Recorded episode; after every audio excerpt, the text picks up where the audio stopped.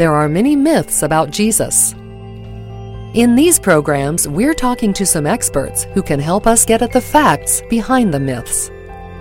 Yet another myth is that the Bible's accounts of Jesus are full of contradictions. For example, in John's Gospel, Jesus clears out the temple in Jerusalem at the beginning of his public life. In the other Gospels, he does it in the last week of his life. So, which is it? And do the differences mean we can't trust the Bible's accounts? Now, some critics have pointed uh, to discrepancies that we observe when we compare uh, the four Gospels, such as in Matthew, Mark, and Luke. You have many times Jesus uh, saying the same thing, and there it is in two of these three Gospels, or maybe in three of them, and yet the wording is not always the same.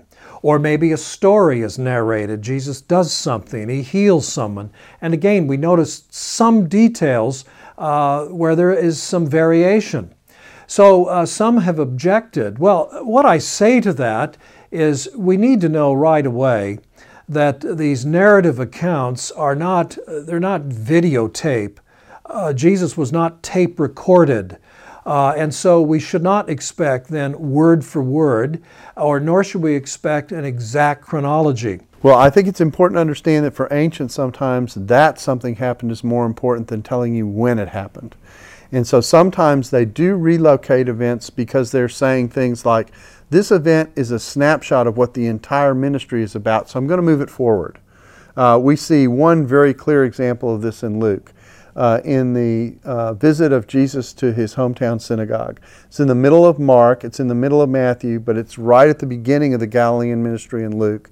And what Luke is doing by moving it forward is saying, this is what the Galilean ministry is going to be like. It's like this event. And even though the event came later, and he kind of signals that he's moved it up because the crowd says to Jesus, Do hear what you do in Capernaum. And in Luke's gospel, Jesus hasn't been to Capernaum yet.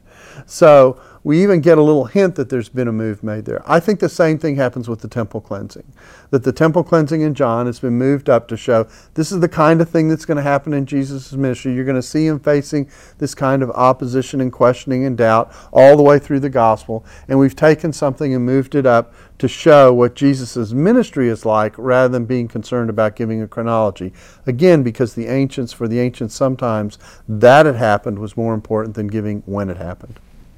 Jesus taught his disciples according to the conventions of his day, and we know what those conventions are. We actually have handbooks from antiquity that describe how uh, a student learns the words of the master, memorizes them, but then paraphrases them, applying them appropriately in different situations. And that's exactly what we see in the Gospels. And so what we have is a portrait of Jesus that emerges that is consistent. We don't have three or four Jesuses. We have one, even though there are different facets of his personality and his teaching that are brought to light by the evangelists. And so I think there's a naive uh, scholarship out there that says, oh, well, if you have a discrepancy and Jesus hasn't said it exactly the same way every time, that's a problem. It is not.